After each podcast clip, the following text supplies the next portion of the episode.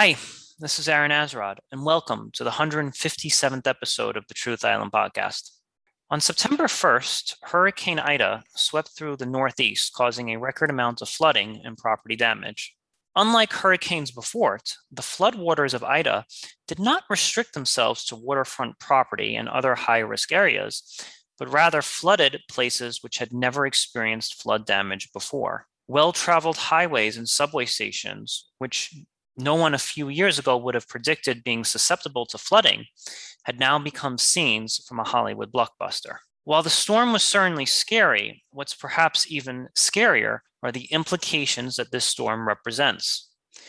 Anyone with a sound mind can now see that climate change is real and is not restricting itself to beachfront properties in Florida. However, in the weeks and months ahead, an even greater danger than climate change looms in the background, and that is the danger of human apathy. While natural disasters have a miraculous way of bringing together the human species, there is a huge possibility that once the news cycle changes, people will begin slinking back into their old selves and going about business as usual. The ability of humans to turn a blind eye to impending danger is actually quite remarkable and almost begs the question of whether or not we as a species even care anymore whether or not we continue.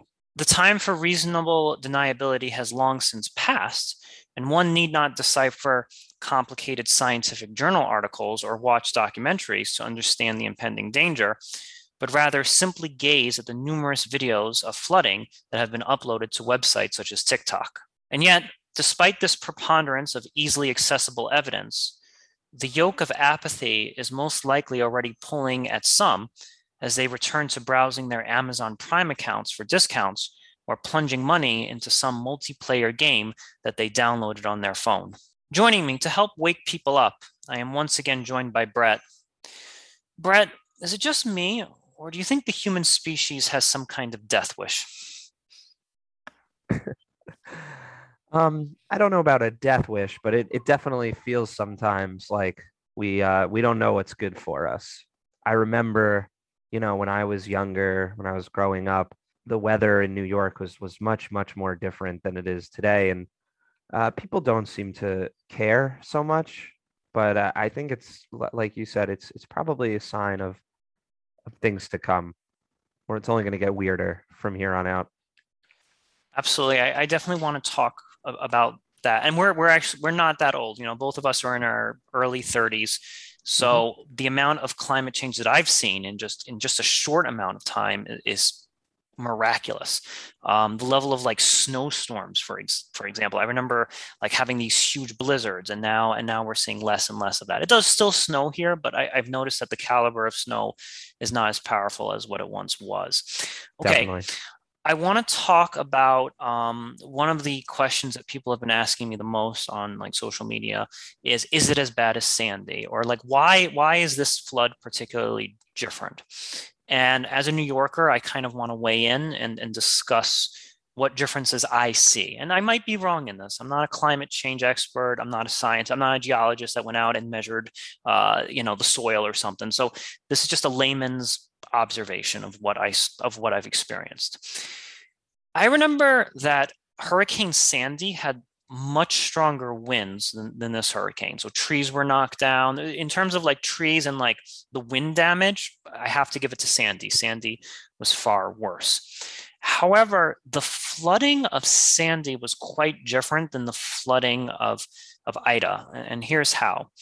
When Sandy hit, the houses that were mostly affected were houses in high risk areas, houses in the far Rockaways, houses that were near the water, um, you know, houses near the Long Island Sound, like any anywhere, all these houses were high risk areas that that in order to own those houses, you have to have flood insurance. And it's just it's just common sense. Like if you have a house here near the water, there's a good chance that it's going to get flooded. And, and that and and people who live in this area just realize that and that's why they have that's why by law they're required to have um, flood insurance. So when sandy happened it was it was absolutely destructive like there's, there's no doubt about this. And the only difference i'll make here is that the houses that were flooded were houses that you would expect to see flooded. The difference with ida is in the videos that I saw is the places that were actually flooded. So I saw a lot of flooding in weird spots that you would never have imagined. I saw flooding in um, areas of like Rego Park. I saw flooding near Grand Avenue. I'm sorry, I'm a native New Yorker, so I'm, forgive me for those who don't aren't familiar with the city. But these are areas that are pretty pretty inland, right? They're not near the water per se.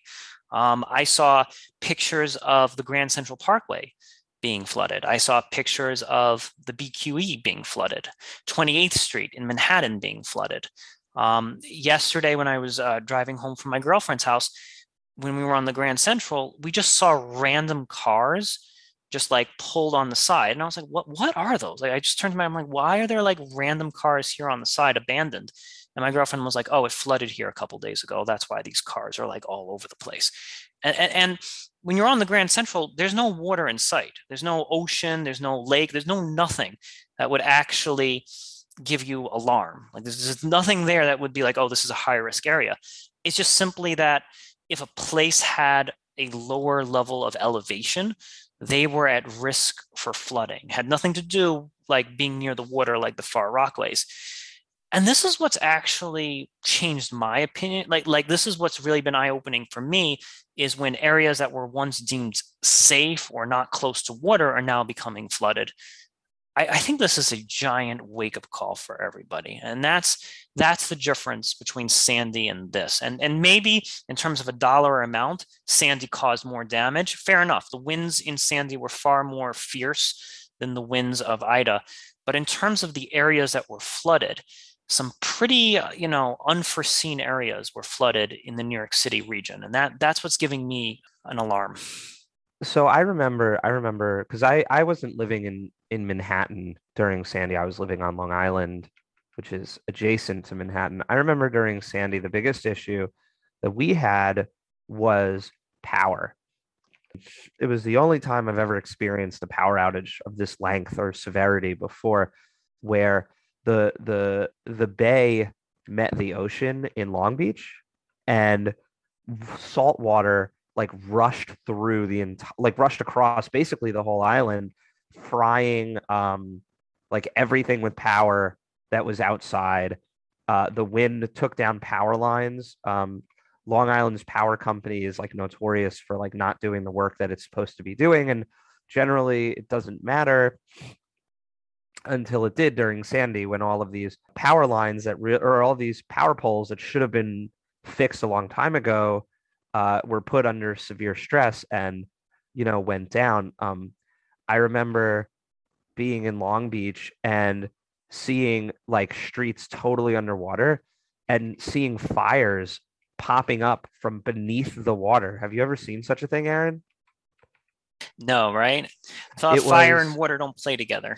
no, but it, it was happening. It ha- was happening because the salt water was rushing very quickly over the these cars and start making their batteries catch fire. And it was it was unbelievable. I'd never seen anything like that.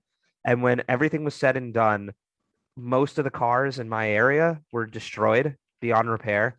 Uh, and we had no power. No one in our town had power uh, no cell phone service, and that went on for for weeks for us. We I know that there are people who had it even worse who had lost power for for up to a month, but for us, uh, we didn't have power for um, I think it was a little bit over two weeks, and uh, it wasn't just us, right? It was the the the neighbors and and the neighboring towns even didn't have power, and so it was like there was nowhere you could go to get like relief from it. You know what I mean?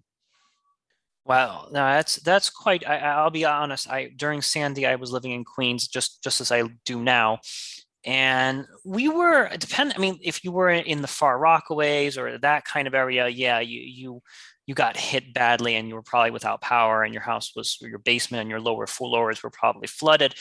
Typically, where you know where I live in in in, in this part of Queens, we're very high elevation, so we we we seldom get any kind of flooding and so forth that's and that and that's kind of like what's sort of bothering me is now areas that were once considered to be quote unquote high elevation are now coming at risk I'm wondering this question. I don't actually have the answer to this question. Maybe you can help me out here.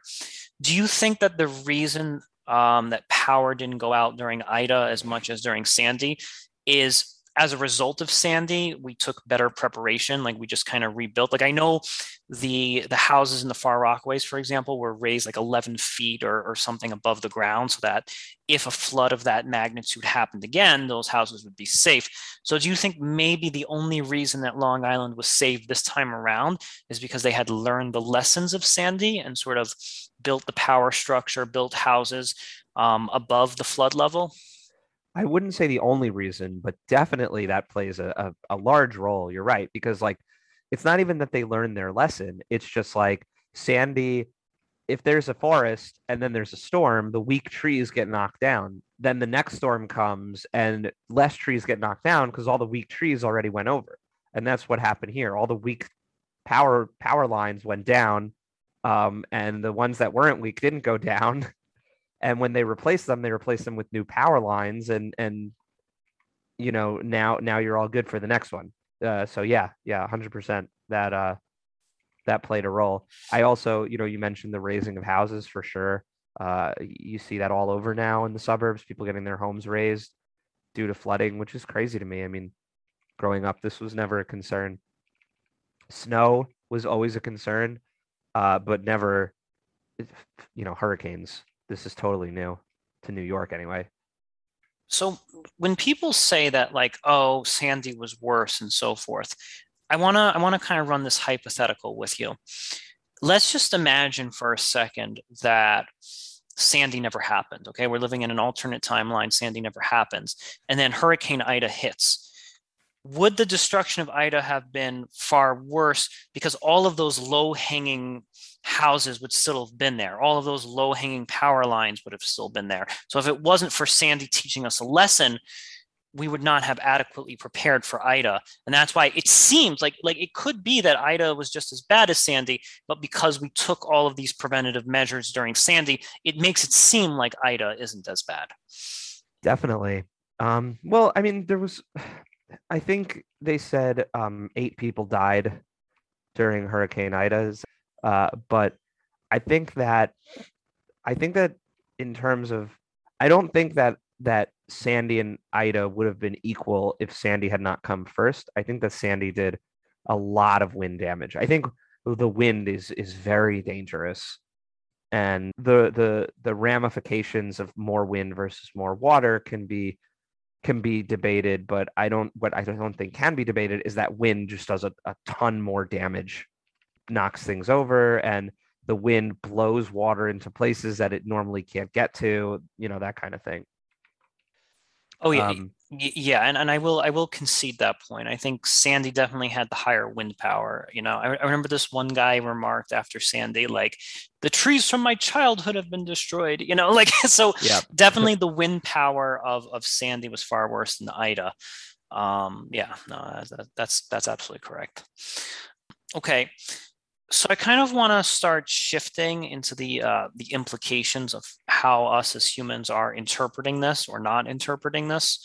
Okay, because um, yeah. because obviously neither one of us is a climate change expert, and I think there's been enough said. There's enough voices from the scientists on this issue but there aren't enough voices from the philosophers on why, how human beings are interpreting these events because and that's an important question because how we interpret these events is how well we fix these events right science mm-hmm. is science but human behavior is human behavior so i want to look at it this way um, i think that with hurricanes of the past so let's think about hurricanes in the 2000s you know and earlier than that there's always this idea of like, well, that's Florida.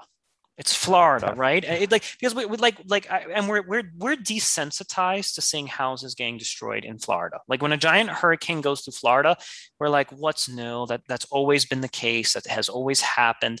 These people live in a high risk flood zone area. So when we see hurricanes and stuff go through Florida, and not, you know, obviously it's very painful for these people, but the rest of the world just is like hurricane in Florida, what's new, right?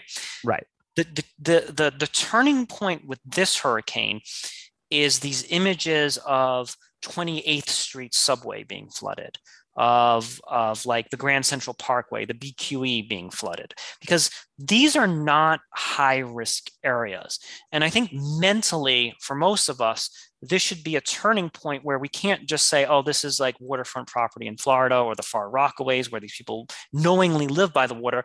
These are areas that are not even close to water. They're very, they're, they're sufficiently inland. And mentally, I think that has to be like, that has to be shifting some gears but I'm getting, I, am from what I'm seeing, like there was definitely a lot of cool TikTok and YouTube videos. I'm starting to see that die down, and that's starting to worry me. Do you have any ideas of why that might be, Brett? Like why people are not as concerned as perhaps they should be? I think it's it's desensitization, right? I mean, it's how many things that they're sharing these videos because of how novel they are. I remember when when uh, you know, I was young coming to the city for the first time, how interesting I thought it was to see, like, for example, like vermin in the subway. And now I, I, I like my brain filters it out. I don't even see it anymore. And it's like to someone, so like someone in the know would be like, well, this is a problem. You still need to pay attention to it. But like I would be like, no, I don't really care anymore. I've seen this so many times. And, and I think that's what's happening here is that you have people who are just being desensitized to climate destruction. Every year is another horrible hurricane, tornado, whatever. It's and and it just doesn't feel novel anymore. Okay, so that's very interesting, and, and this kind of goes back to a, a quote that I, I heard from someone who lived during World War II, and that is like the first dead body you see scares the shit out of you, but then after that it just becomes commonplace. Like you just get you just get used to seeing dead bodies after a while because it, it just it becomes the new norm.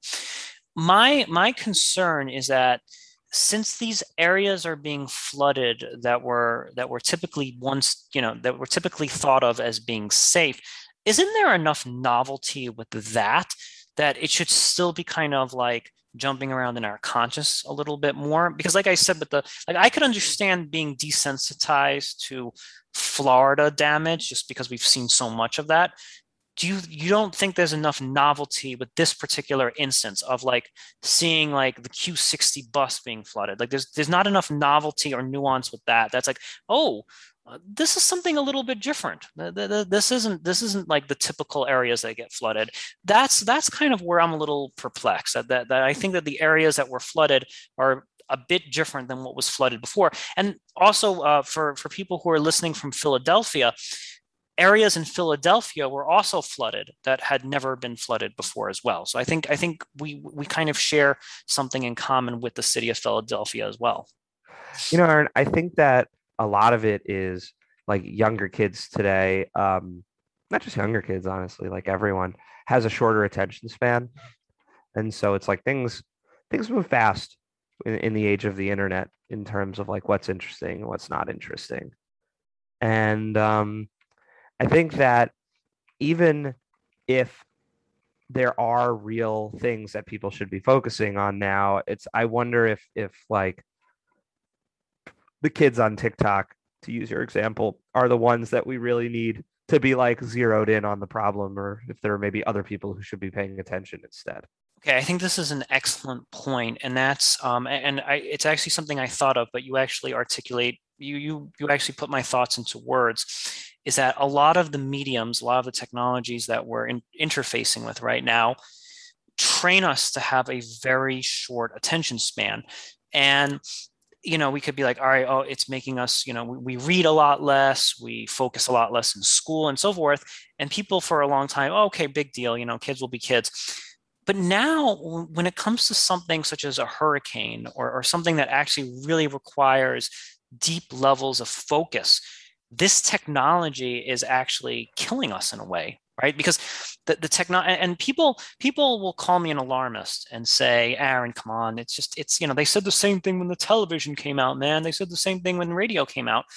But if these devices are destroying our attention span to such a degree that we can't focus on on such an impending danger then that's a huge problem for our survival. It's it's it's quite different than that of the TV and the radio because okay, is TV as good for you as books? Probably not.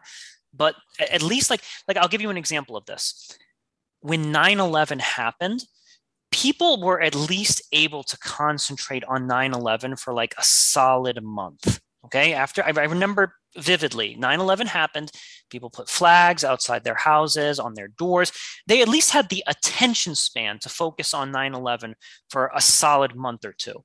Whereas now like if, if a 9-11 happened today god forbid I, I honestly think that within a day or so with this tiktok and and with people's diminished attention spans it would just go right over their head. They wouldn't even see it. It's interesting. I think that political, geopolitical issues hold people's attention a little bit better, but I get your point.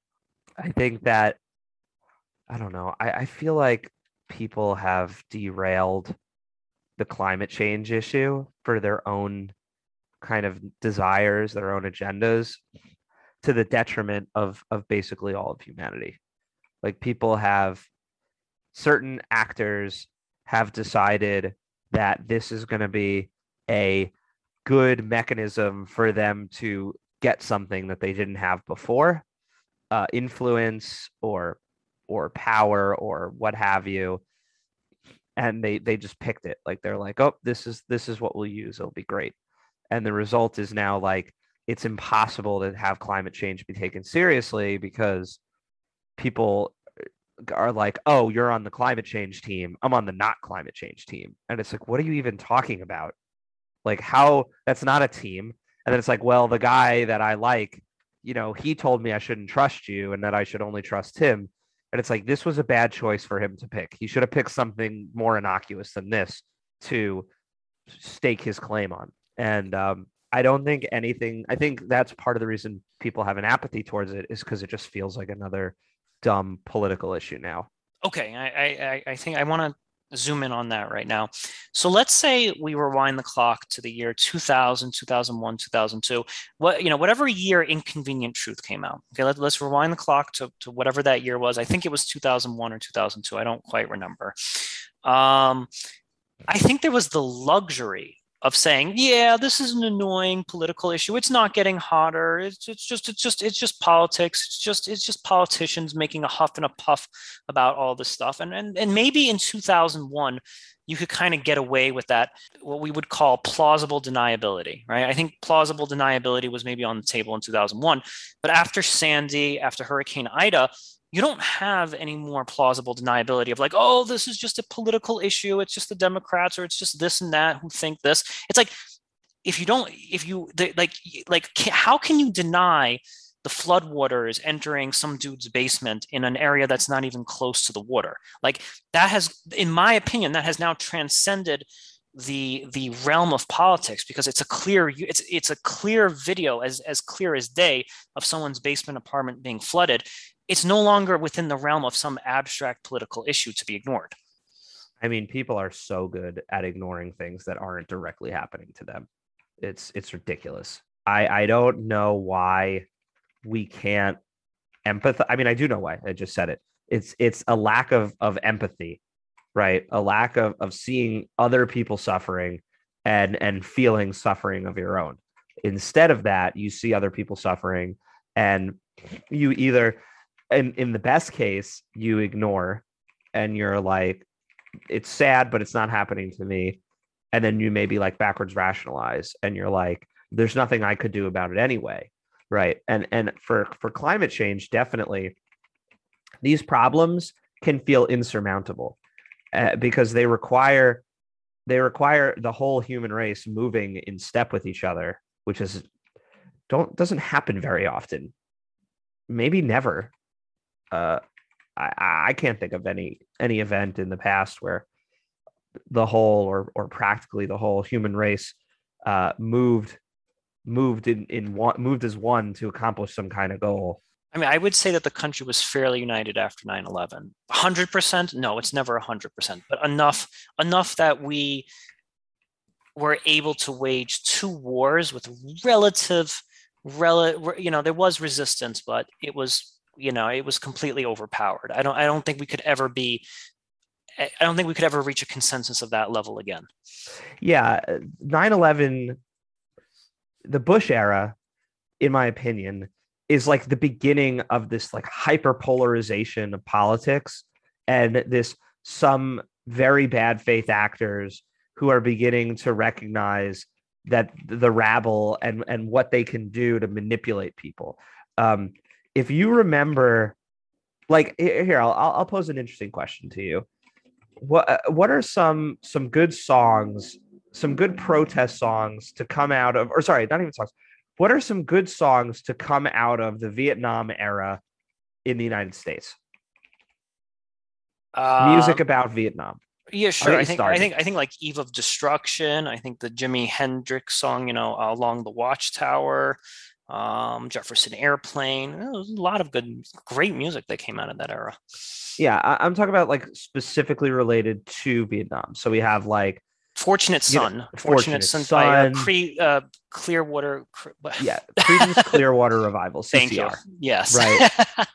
You have um, you have Run Through the Jungle. You have uh, Fortunate Son. You have uh, that Buffalo Springfield song. yeah. Buffalo Soldier by Bob Dylan. I'm not by Bob Dylan, by Bob Marley. I apologize. Um, you know, there's there's good music in this era pertaining to the the war in Vietnam and being against it, right? Can you think of any music from the Bush era that was against the war in Iraq?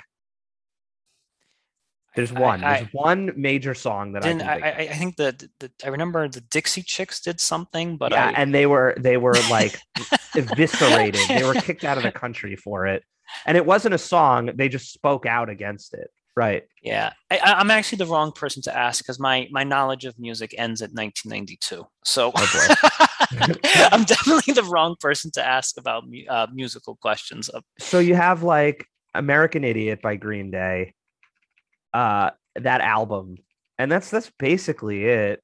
Uh, there isn't really much more that that happened during that era because it was during Vietnam. It was not considered like unpatriotic to be against the war.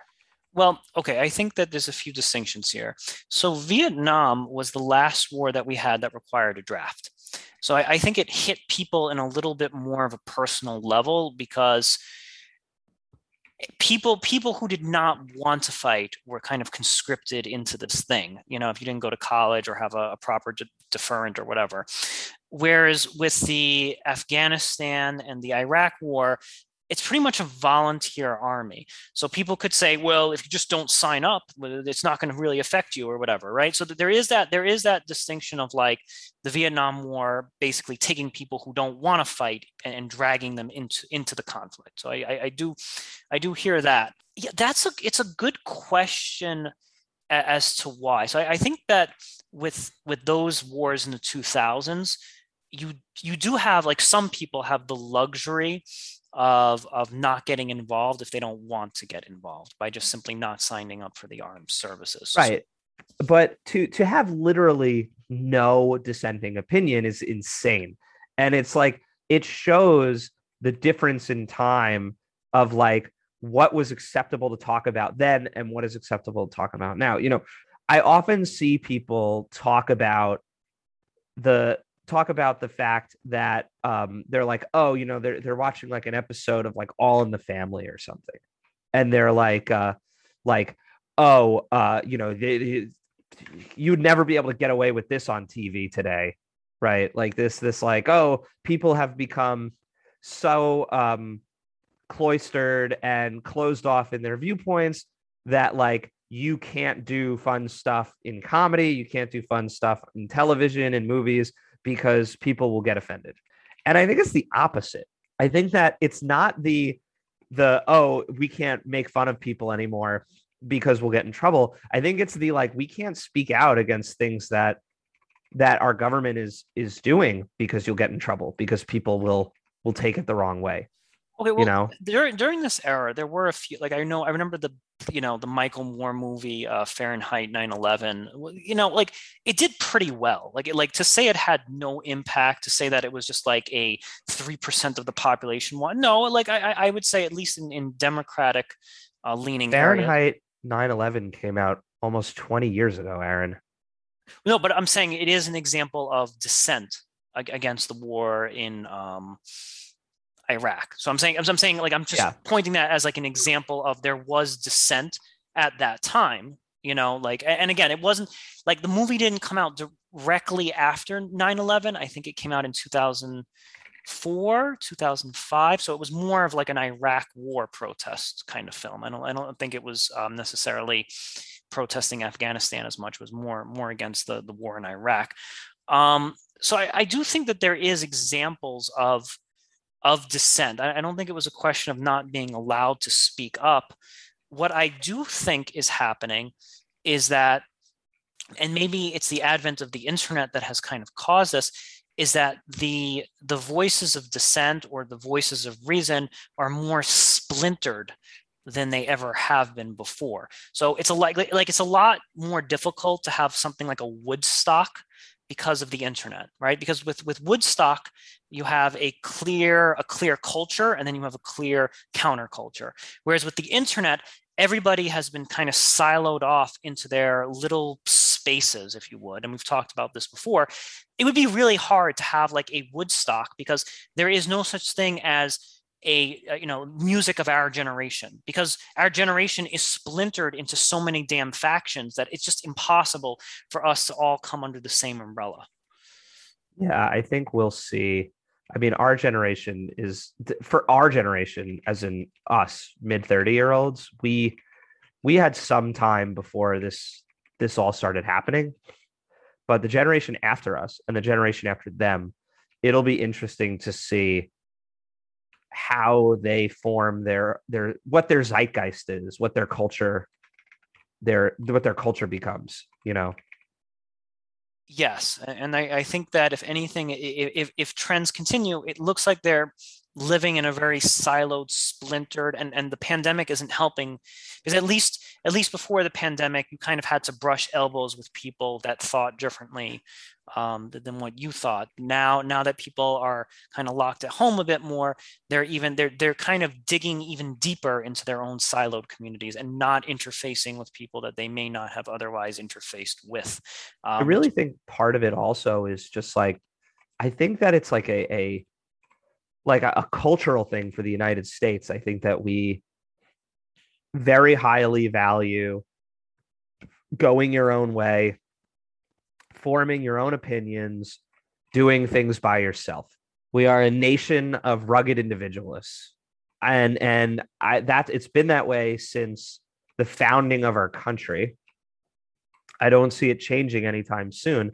And I think when you you look at our reactions throughout history to various problems that required everyone working together it's not often that it happens. I like world war ii yes everyone was joined in in voice in fighting off the the nazis um but that was like a massive propaganda campaign to to get us there. Same thing with the the communists. And i'm not i'm not speaking on the value of of American American effort in World War II, or or even like which ideological side was best, because obviously it wasn't the Nazis. That's not the point I'm making. I'm just simply making that it required a large amount of effort by our government to even get people to to work together like that, right?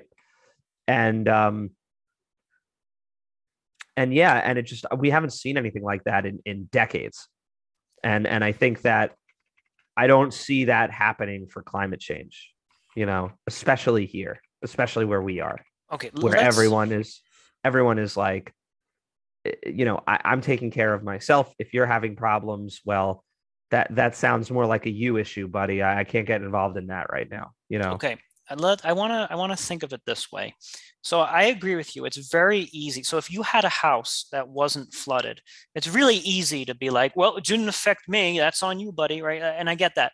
Let's zoom into a place such as Texas. Okay, do you remember a few months ago, or maybe half a year ago, um, they had uh, you know um, like some kind of snow, and there was a, a cold, a, a cold yeah, front, I basically. Remember. Yeah, okay, and they were without power so the so this is an example of where people were directly affected by this. The people in Texas were without power, and then the temperature went to frigid level temperatures, and their their housing doesn't have the same level of insulation that a New York City apartment does for the winter, right? So their houses are right. very thin walls. There's no insulation in those walls, and these people were freezing their behinds off.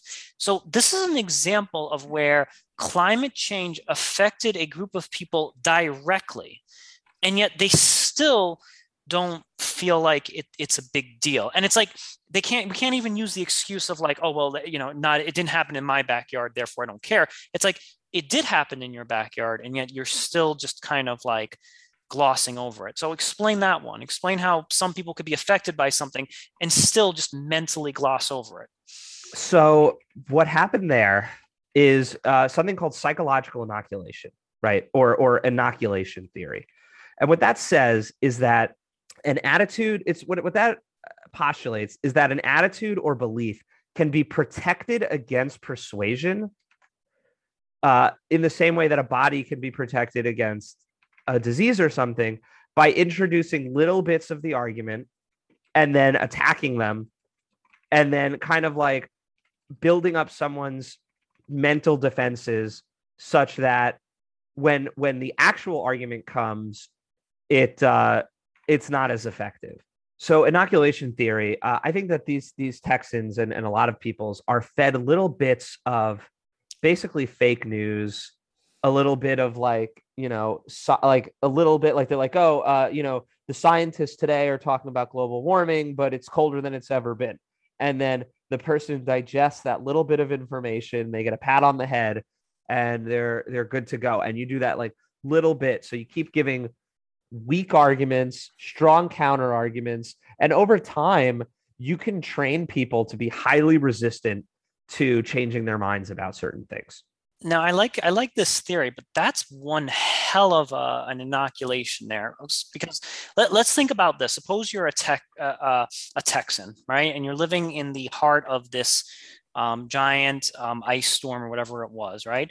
And mm-hmm. you may know somebody who died um, the same thing with COVID. It's like you know someone who's died of COVID, but you've been like the propaganda is so strong that you've been like inoculated again. Like you've been inoc. So basically, it's an inoculation against reality. Like you, you, you can act. You could physically get to a point where people are dying around you. People you know are dying around you, but you've been inoculated against actually seeing reality.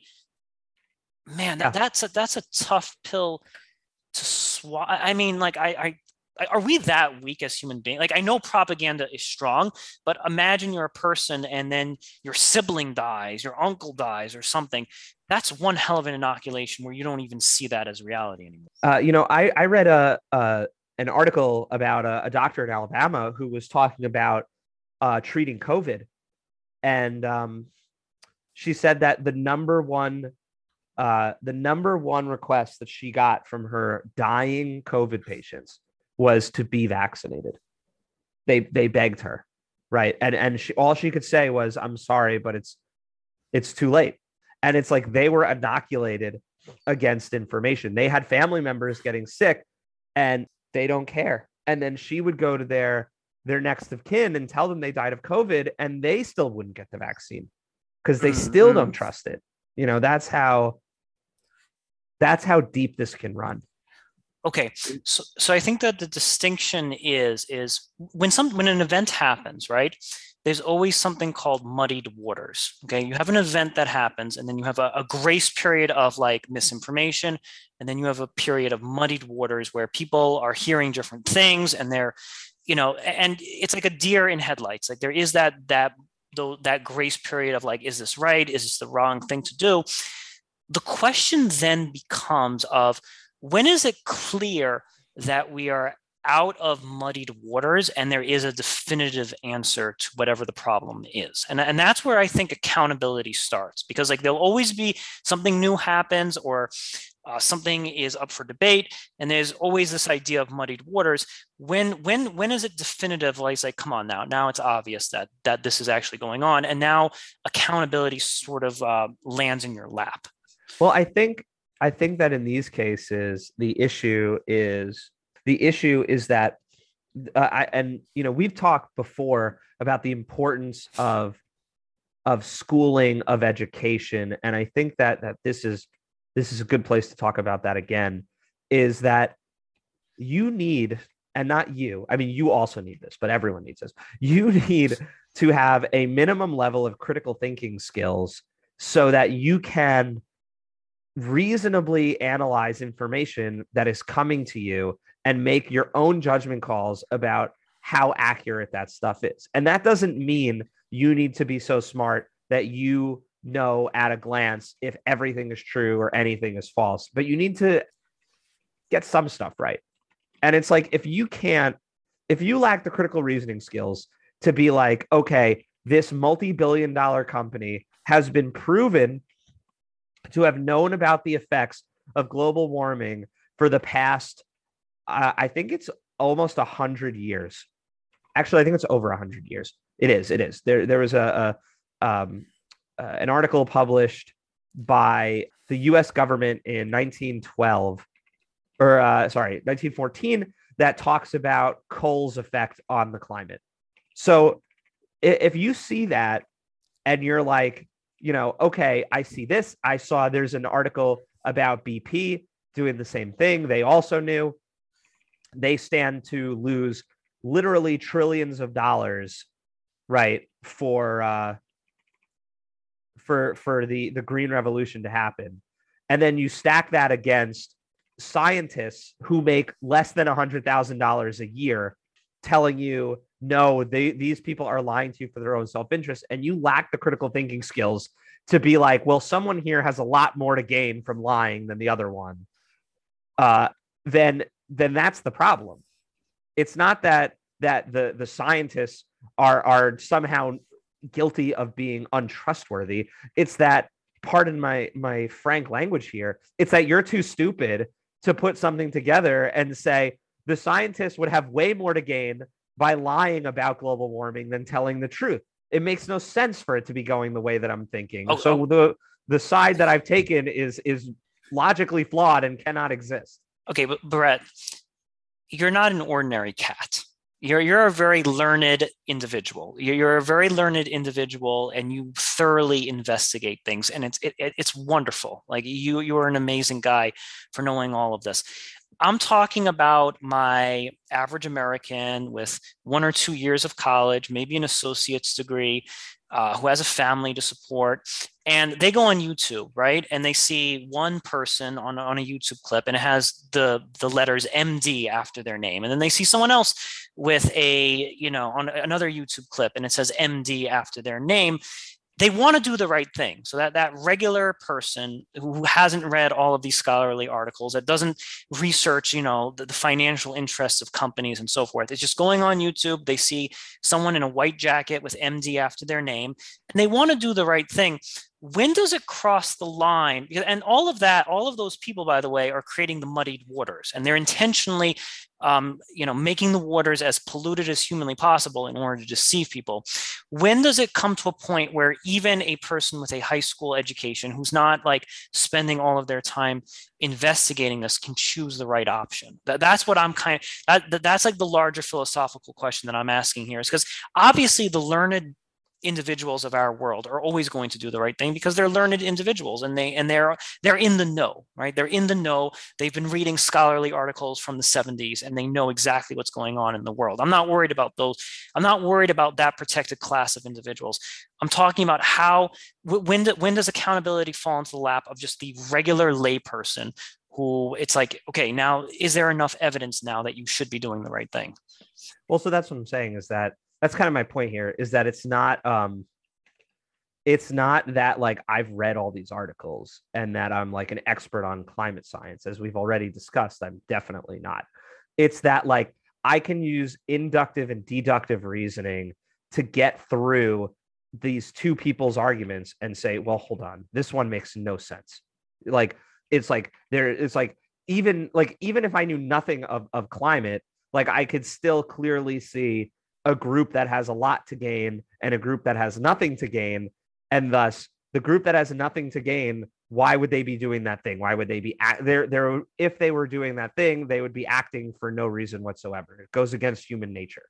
Right. Okay but okay cynicism though is a form of like you have to have some intelligence to have cynicism because most people are very bad at spotting lies and most people don't ask the question of like well what's in it for you? Like I- i'm going to be honest with you just most people are they have a decent heart and like when they hear information they don't ask that critical question of like why are you letting me know that? Like wh- why is it in your interest to give me this information? So most people come across information and they just digest that information as being like um, oh well this person's just trying to help me out and give me a leg up in this world right? Like you, you would need to have like some you would have to have some intellectual callus developed within you that makes you kind of question all of these different motives right? And and, and I, i'm going to be honest i don't know if that's a skill that most people have have achieved or most people can achieve. Also that's that's what i'm saying is that we as a country need to do better with education so that the people have this skill to not the i'm not saying that you have to like read all these articles. I'm not saying that you have to be like an expert at geology and climate science. I'm just saying that like you should be able to tell the difference between someone who's trying to swindle you and someone who isn't. And it's hard. It is hard. I'm not saying it's like such an easy thing to do. That's why education plays such an important role. And these people they get paid a lot of money and there's a lot of years of research and a lot of experiments and a lot of effort behind getting you to be as tricked as possible all the time all right, Right. let, let me let me introduce a fictional person and i want you to convince this fictional person let's say we have jack who has a high school diploma and his basement apartment just got flooded as a result of hurricane ida and he just lost his sister who died of covid. And jack says nope climate change is not real and covid is a hoax. What what do you tell jack? He just lost his sister to covid and his basement apartment just got flooded as a result of climate change. And jack is like nope i i, I just don't believe it. Tell me what evidence are you going to bring to jack in order to enlighten him? Tell me how you would talk to jack. I would ask jack why i would ask jack who told him it was a hoax i would say where did you find where did this information come from? How did you how did you formulate this opinion? And then from that i would ask him okay what motive could a person the, the person that gave you that information what motive could they have for lying? Who are they as a person? The person who who gave you this information that, that you took why did you believe them? The, I, I'm, I'm not saying it in a sarcastic like how could you believe them? I mean like literally like why do you believe them? Why do you trust them? And then the people who are perpetrating the hoax why are they lying? What motive could they have for lying? What are they gaining from the conspiracy?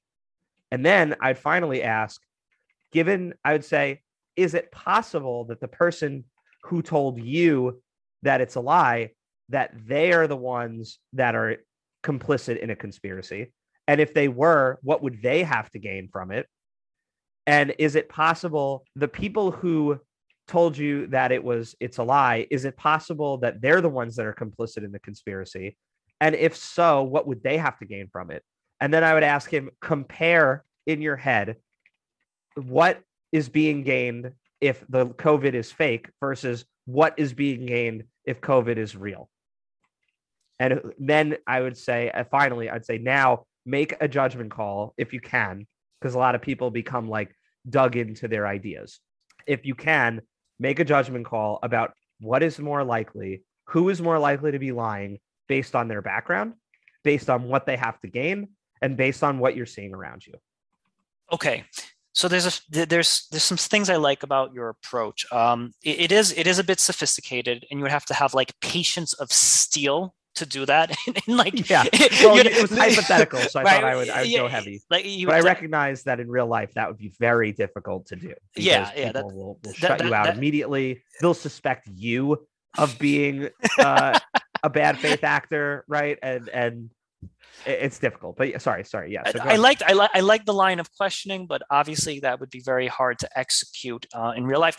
But from your tone of voice, there is something that I did like that I got from that, and that is speak to these people with compassion.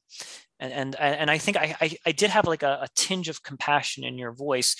Um, whether you realized or didn't. Because I think what happens is that there's this tendency on like places like Reddit, for example, to just be like, "You're a freaking dumbass. How could you not?" Like, like, like, there's this like really hard, like this heavy-handed approach of just like calling these people dumb, you're morons, you're you're low IQ chimps on the way of extinction. Like, like, and, and Reddit is like the epitome of of nastiness, right?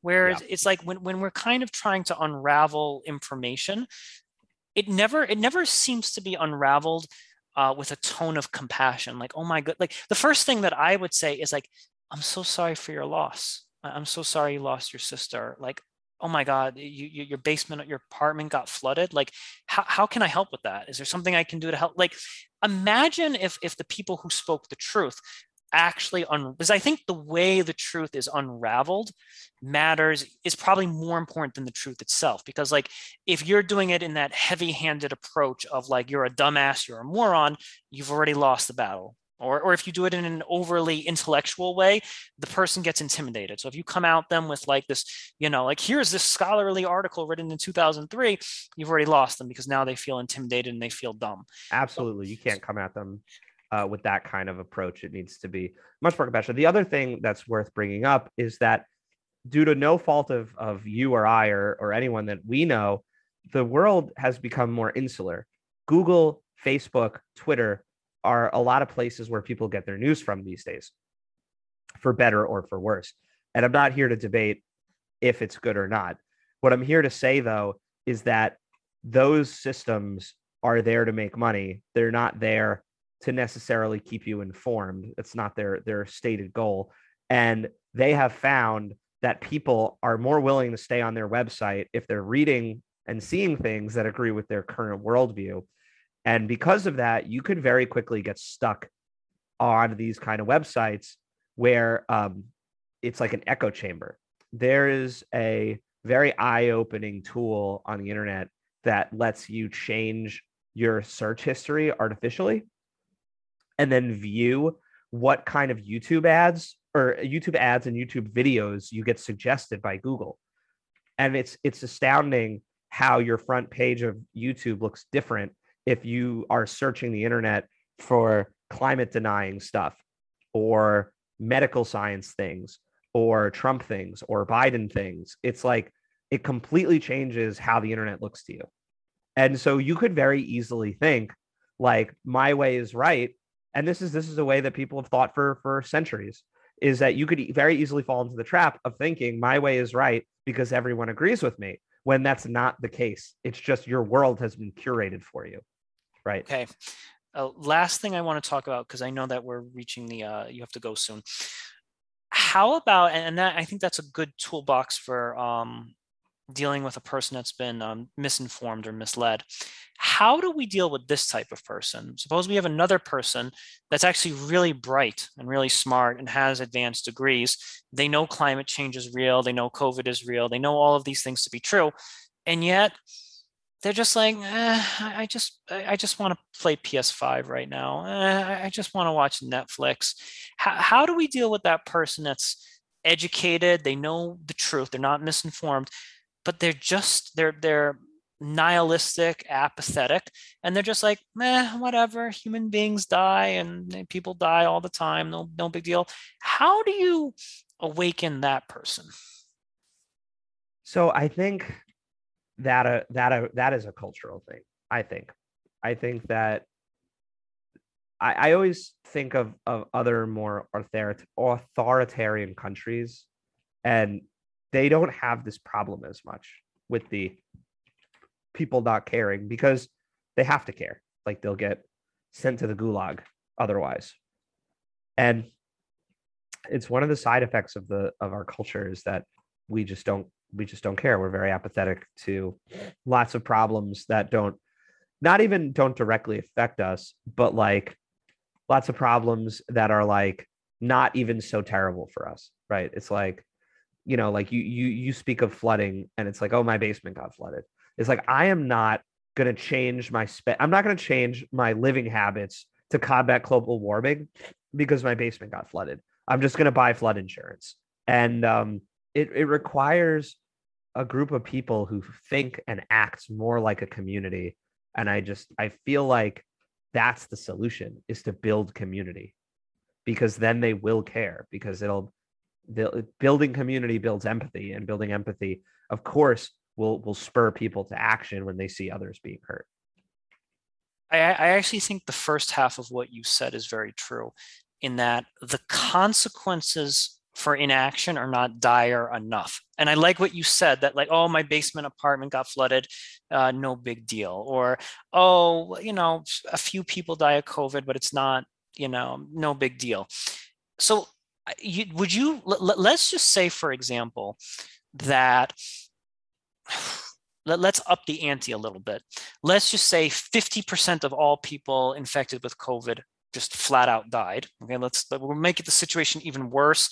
Let's say let's say there were like like catastrophic floods happening, not just like you know three times a year, but were happening like on a bi-weekly basis. And like even if your basement apartment got it flooded, if you went somewhere else, chances are that place would get flooded, right?